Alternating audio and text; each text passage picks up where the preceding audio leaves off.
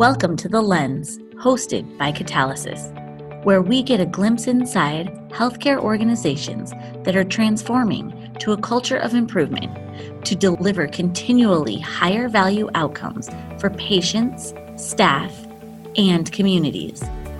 Visit createvalue.org slash the lens for more information about catalysis. Welcome back to The Lens. I'm your host, Peter Mariahazi. Today, I'm joined by Dr. Lee Erickson, a longtime lean leader with experience in multiple healthcare organizations, to discuss how a daily management system can help you reduce the need for a full blown root cause analysis, RCA for short. Thank you for joining us today, Lee. Thanks for having me. Lee, to start us off, tell our listeners a bit about yourself and your experience as a lean leader in healthcare. Yeah, this um, happened to me completely by accident. It certainly wasn't my plan when I left residency. I was teaching faculty in a family medicine program in Cleveland, Ohio, and got my arm twisted to become the medical director of one of our larger, more dysfunctional community health center practices. And didn't know it at the time, but we had a CEO that was really interested in applying learnings from Toyota to healthcare. And he required all the directors to do these things called A3s to improve how the practices ran. And like a lot of docs, I was like, oh, just kill me now until I realized it actually works. Um, and so I got busy learning everything that I could about this methodology and the culture change that needs to accompany it. And we turned that practice around in about 18 months. And it became sort of the place to work. And patients were suddenly not angry at us anymore. They were like, what, what do you mean Dr. Erickson's ready to see me already? Usually I have to wait 45 minutes. She's early? You know, it was just life changing. Um, and so I've been doing this kind of work for 20 something years now. And there's nothing quite like the joy in your colleagues' eyes when they suddenly get it and say, wait, you're really going to let me try this? This is awesome. You know, I just, I love it. Yeah. Thank you. That's that's a great connection to both from the patient's perspective of you know reduced wait times and all that kind of mm-hmm. stuff, and and your, your teammates, the staff, being able to say, "Hey, I can do this." You've you've made it very much the people part of it, which is you know the principles that we talk about. So, in a recent blog post you contributed for Catalysis, you said that your daily management system is your patient safety program. Yeah. Elaborate that on for a little bit for us. So, you know, when I look around the world at people who are doing this kind of healthcare transformation work, it struck me a while ago that people come to this place from a couple of different paths. So for me, originally it was a lean healthcare path. You know, we went from Cleveland to Southwestern Pennsylvania. I got to work with the Pittsburgh Regional Health Initiative and Toyota. And so I was really like lean healthcare change. And when I got to Philadelphia at the University of Pennsylvania, in addition to the process improvement, I had all the patient safety stuff too. I actually did in Pittsburgh for a little while as well. And I'm watching this going, wait, why are we having daily huddles and you know cascading messaging systems and patient safety rounds? Like isn't that excess processing waste? You know, I'm thinking from my lean lens. And it really struck me that while I think patient safety rounds are a fantastic way for leaders to talk to front lines and learn a little bit about what's going on, you know, having the C suite drop in on your hospital floor once every 18 months is not going to make your hospital floor safer.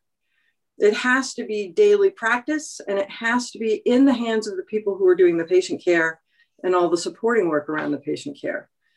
And I wasn't seeing patient safety programs think in that way, like it's every day, all the time. And it needs to be from your front lines up with the leadership setting the vision, not the leaders down, not having the patient safety officer come in when you've hurt someone and do a big RCA. You've got to catch things further upstream. And so I started combining all of these functions into a single department and role and cross trained my process improvement staff with the risk management staff. You know, because you can do a big RCA and figure out what all the causal factors are. But if you don't know how to do process improvement, what do you do next? Um, and it just felt really natural to me that you do this. I don't think I did it intentionally. It just sort of kind of made sense. Um, and then the other thing I got to do, you know, maybe about 10 years ago, we completely trashed our safety event reporting system at Penn and rebuilt a new one. And as I was sort of working with the team on that project, I kept thinking, this is a great tool to find problems, like all the little pain points that make life harder for the staff. It took me a while to persuade our risk management people yes, we want them to report the time lunch was late, even though it didn't hurt anybody, because someday lunch might be late and cause a mix up in trays and will give somebody something they're allergic to. And as people began to see this a little differently, we really started using our event reporting system as our problem finding system, our opportunity to make things better finding system. And so it just seemed to me you don't need a daily management system and a separate patient safety program. They are one and the same. So it really sounds like a couple of points in your in this journey of yours. Yeah. You've kind of backed into a couple of epiphanies going, wait, mm-hmm. we can do this and and it can be better and faster and smarter yeah. and and avoid waste, of course. So for others who are listening, what advice can you give on how to weave patient safety data into a daily management system? Yeah. Um, if you think about it, your daily management systems already likely include safety and quality metrics. You know, most organizations, when they're really a little bit down the road with their daily management systems, have thought about data transparency and cascading goals and metrics throughout their organization. For me, it's as simple as you know doing what Paul O'Neill did when he was the CEO at Alcoa. Safety comes first. It's always the first thing on the agenda. It's always the first metric on your dashboard that you're looking at, so that it's front and center. Um, I've seen a number of organizations that even prioritize that in their problem solving cycles that if you have a safety issue come up in your huddles, you really have to address it with something immediate, like a stopgap within 24 hours. And if you have a quality issue, which for me is usually the second pillar, you have 48 hours and everything else can wait so that you really focus your attention on what's most risky for the patient and your staff. So choose metrics for your learning boards and put safety and quality first and second. You know, they, they go together. Um, so we would do things like, you know, looking at our data across the organization and picking hotspots, you know, and patterns when we do the analysis. Well, this unit really seems to have an issue with falls. So that's the frontline metric in their daily huddles that they're going to look at for a while. And as they do continuous small incremental rapid cycle tests to improve their fall prevention program, you'll you should see it get better. And eventually you can park that. Don't take your eyes off it completely, but then what's the next biggest priority? It's it's relatively simple when you really think about it. And your frontline staff can tell you which metrics keep them up at night. That's what should be on their mind first. Well, that's some great insight. And we've heard that from several healthcare leaders in the country that safety is first. If you take care of that first, other things start to just kind of cascade in of naturally. So yes. Let's talk about, you know, root cause analysis, RCA. How do health how do healthcare teams avoid RCA overload as you term it? Yeah, yeah. You know, one of the things I found every organization that I've helped begin this journey towards a daily management system every time I've seen people's eyes kind of bug out when they learn to see problems with process, they start going, oh my God, we have to do a root cause analysis on that. Well, but nobody got hurt. Yeah, but they could have, you know, and your heads kind of explode. I, I can't fix everything at once. So you triage. Um, one of the things that we did in Philadelphia was really think carefully about how we wanted to spend the resources for root cause analysis because a really good one is very resource intense. You have to pull a lot of people away from their day job for a little bit of time to really talk to them and get them to reflect on what happened. You have to go and watch the processes where the event occurred. You, you know, you really have to dig into your policies and the history of why things are the way they are at the moment. Um, and so you don't have the bandwidth to do very many. You know, I, I would need an army of thousands if I was going to RCA everything in a hospital. So you triage and you choose the events first that an RCA is required by a regulatory body because you have no choice with those. Then you choose the events, maybe it's not required, but you did actually hurt somebody and the risk of doing so again is relatively high. The one thing that we added to that top of the list priority that was new for people was events that could have caused serious harm or turned into a sentinel event that required an RCA, but it didn't because we just got lucky. No prevention on our part, man, we just whew, missed that one. And most organizations don't do those because they're tired of all the RCAs they're trying to do. And they go, well, nobody got hurt, so it doesn't count. No, if you just got lucky, it counts. What you do then, though, is you can shift down the other ones where you could have hurt somebody, but you actually prevented it on purpose. For example, you almost did the surgery on the wrong side of the patient, but your timeout caught it. Well, that's okay. Your timeout is supposed to catch it. So why would you do an RCA on that? sometimes I see organizations panicking. Well, it almost happened, so we have to do it. No, your safety check worked. You don't have to do it. so you can begin to start crossing things off the list. But the real magic of having a daily management system and true continuous learning and improvement on your front lines is over time you build up a group of managers and directors who know how to do this work. So when they have small events that make them uncomfortable, but they don't formally require an RCA, they weren't really terrifying. You can have them do something that we called an apparent cause analysis. Do a quick A3 on it.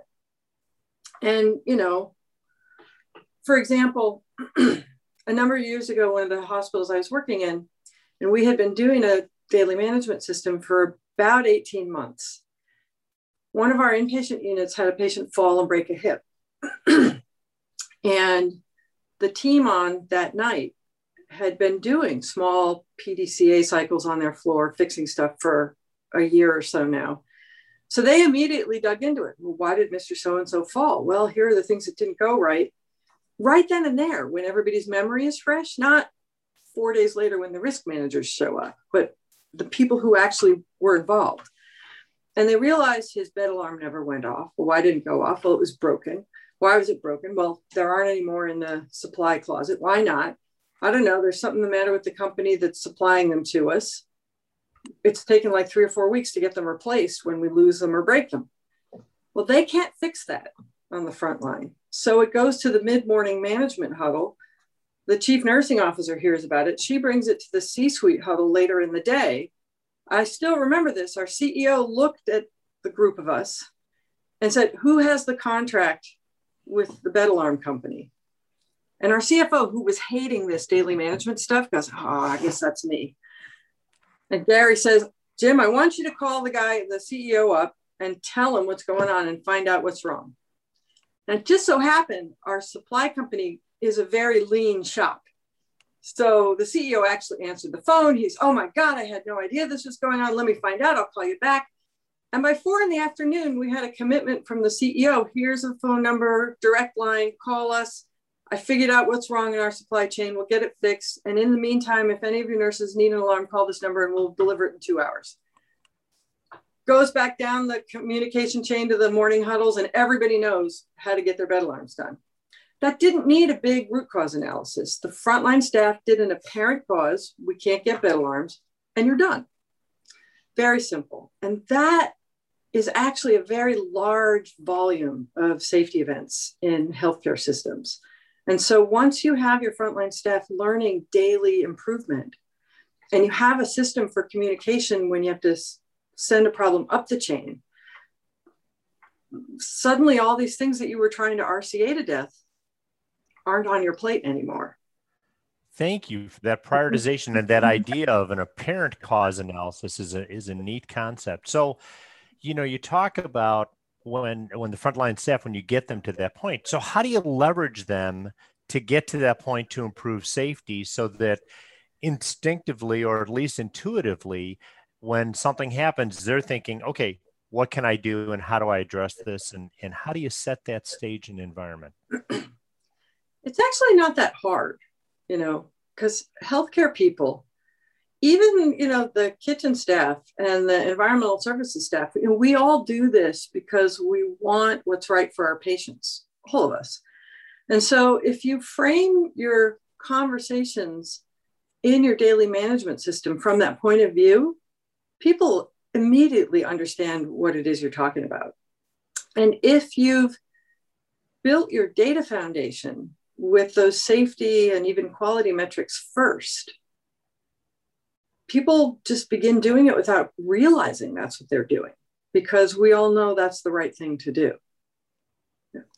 Yeah, we've heard that a couple of times. That's why that's why many people get into this this field is because they want to help people. They want people to yeah. be safe and good. Thank you for that. So Lee, any final thoughts you want to share with our listeners for them to take away from this podcast? you know, there is a leap of faith required to begin an organization on this journey. You know, people will look at you like, I'm too busy. I don't have time for a daily huddle every day.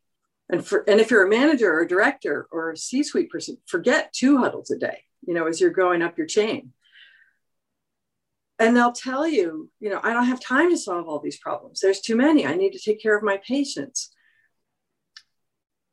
so I would just leave people with take the leap of faith because once you get going, your life actually gets easier, you know, because you're looking at everything daily, if not multiple times a day, and working on safety and improvement in tiny increments.